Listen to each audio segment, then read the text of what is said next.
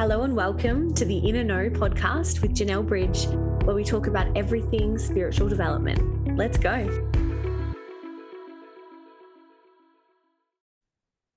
Hello, my loves, and welcome back to my podcast. So, today I want to speak into a couple of things.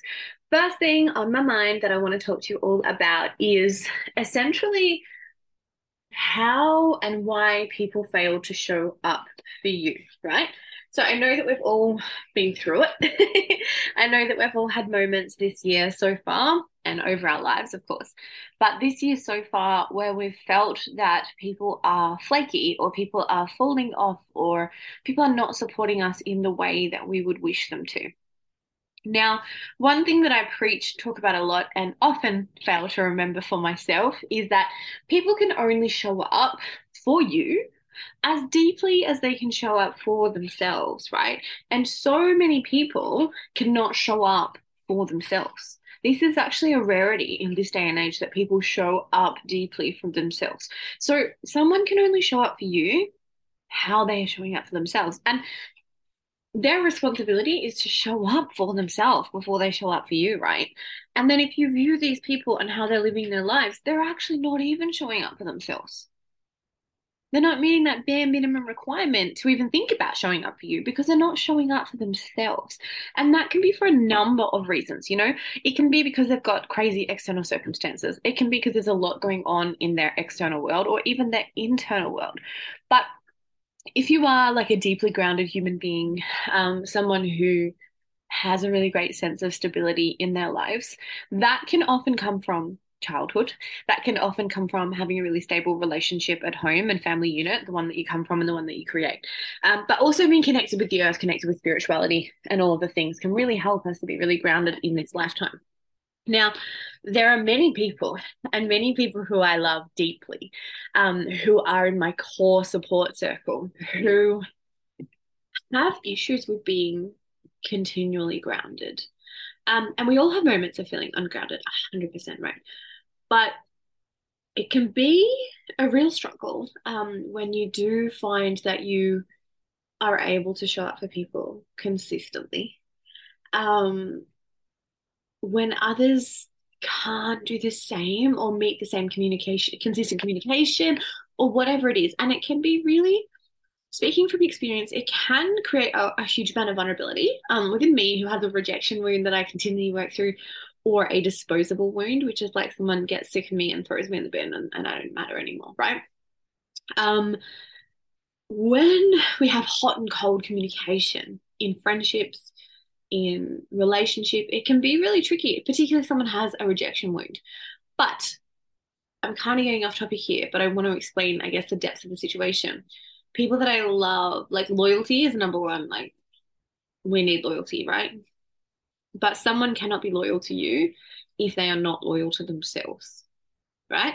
And we should be loyal to ourselves first before we're loyal to someone else. But if we can't be committed to ourselves, then we can't be committed to someone else. And it's that simple, really. Even in friendship, it really is. It's really difficult to do. However, when someone is ungrounded, when someone's world is shaky, when they don't have that sense of safety within themselves, they cannot create that sense of safety for you within your friendship. Now, that doesn't mean that there's not going to be moments of absolute, like, I feel safe in this person's presence and I couldn't have got through this without them because I have those moments all the time with really beautiful people. But then I also have moments where I kind of go, Daphne's popping in to say hello. I don't know if you heard that sniff on the microphone. Um, it's really funny because I talk about Daphne a lot on here because she's always coming in and, and, kind of fucking shit up. But um, Jonathan, my beautiful, beautiful big black boy, is next to me, my black labby boy, and he is looking in the screen and he is perfect. So I just wanted to mention his beautiful name. I was actually reflecting upon earlier, actually, like John is my stable, grounded, masculine, you know, protective when he needs to be. And then there's Daphne, who's my beautiful, chaotic feminine. like a complete representation of the divine masculine, divine feminine energy. Anyway, coming back to where we're at. We can't find groundedness in other people who are not feeling grounded in that time. And now, groundedness, some people will say to me, What does grounded mean? And that is a very valid question. So, for me, groundedness and the way that I'm describing it right now is feeling stable, is feeling connected to the earth, is feeling safe in our root chakra. So, our root chakra governs, you know, feelings of safety, family that we came from, family that we're creating, sense of uh, place in the community, um, and sense of belonging and power and safety, right? So for me, it's knowing, it's feeling safe. It's feeling like I have a home base. It's feeling like I have a home tribe um, within and outside of my family. And there's lots of different things that can come in and shake that up. For me, fear is a huge one, right?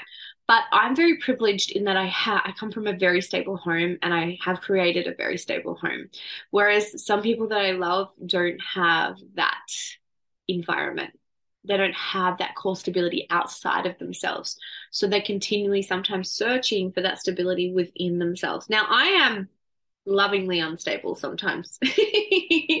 I'm definitely not, you know, a grounded, perfect human, but something that I really struggle not to feel hurt by is when others around me can't provide that same level of stability that I provide.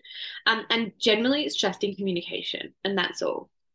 And there's obviously a little bit of anxious attachment within me if you've looked into attachment styles. And this is where this is kind of, you know, coming from and shining a light. And ev- as we say, every relationship, every friendship, every interaction that we have is always a mirror of something that's going on within us. So for me to feel activated or anxious around someone's lack of engagement or lack of stability or consistency is highlighting something that's already within me, which is my anxious attachment. Yeah anyway, um, what I'm trying to say here, the message that I'm trying to get across here is that if you're finding one of your friends is not consistent and showing up for you, or, you know, there are sometimes away with the fairies and don't get back to messages or whatever it is. I think we're often told, oh, they've just got lots going on. It's fine. Like, it's not about you. It's not about you. One, I want you to recognize that the things that it's bringing up within you, they are about you. They are things that are inside of you. They are about you. It's not that that person is doing that to you. That person is just shining a light on something that's already there. So for instance, my rejection wound, my fear of, you know, losing people that I loved, my anxious attachment that's within me. That's a me issue. However, some, you know, and I was having a conversation the other day and I was saying, you know, it's confusing because this person is so grounded, but also so ungrounded and so stable, but so unstable. And again, this we're humans, right? We're humans. But it can be really confusing it can be really confusing on the other side, particularly in our core people who we lean on. So I want you to just know that it's never about you until it is. So it's not about you when someone's not showing up. It's not about you when someone's not being consistent. It is essentially, you know, before you look inwards and go, oh, what have I done wrong? And that anxious attachment starts to come up and rear its head, right? It's this element of like, oh, I wonder what's going on for them right now. I wonder how stable they're feeling in their life right now. How can I provide myself with a sense of stability in this moment? What can I do to activate and stabilize my root chakra? can I go and sit in the earth? Can I go and lean on a tree? Can I go and lay down? You know, what can I do to stabilize my root chakra? How can I feel more grounded so I, so I can extend some grounding to them, but also not rely upon them to receive some of my grounding and stability.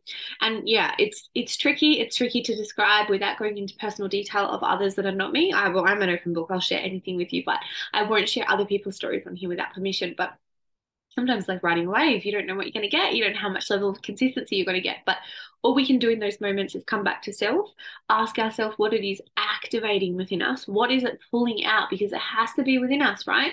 It's like that beautiful story, which is, you know, if someone bumps into you and you're holding a cup of coffee, you're going to spill coffee out, uh, coffee out of the cup. If someone bumps into you and you have a cup of tea, you're going to spill tea out of your cup. The only thing that you're spilling, even when enticed and aggravated, is something that is already in your cup. So that's a powerful thing to remember. What is coming out of me in this moment? What is being activated within me? And also what's going on for them? And just really realizing someone can only be as grounded for you as they are for themselves.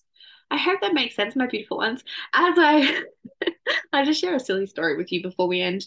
Um, it is about little Miss Daphne Princess I was looking for my peppermint tea. I've got like a hundred, you know, pack of peppermint tea. I said, I really want a peppermint tea. It's been birthday, birthday, birthday. So we've been overindulging a little. And I was like, peppermint tea is just really great for my belly, calming it all down. Couldn't find my peppermint tea. And I'm like, am I going mental? Like, I have this huge box of peppermint tea. Where is it? But my son just went out the back before and he's like, hey, mum, check this out. Daphne had ripped up an entire box, stolen it from the pantry, ripped up an entire box of peppermint tea. What the box is? anyway, my loves, have a beautiful day. I'll be back on to talk to you again soon. I'm committed to consistently recording a potty for you. I'm going to aim for one every weekday. Once again, love connecting with you all. Um, if you have any feedback, hit me up. If you have anything that you would like me to talk about, hit me up. If you want to chat on this podcast, let me know. Let's talk. Have a beautiful day, my loves. Bye.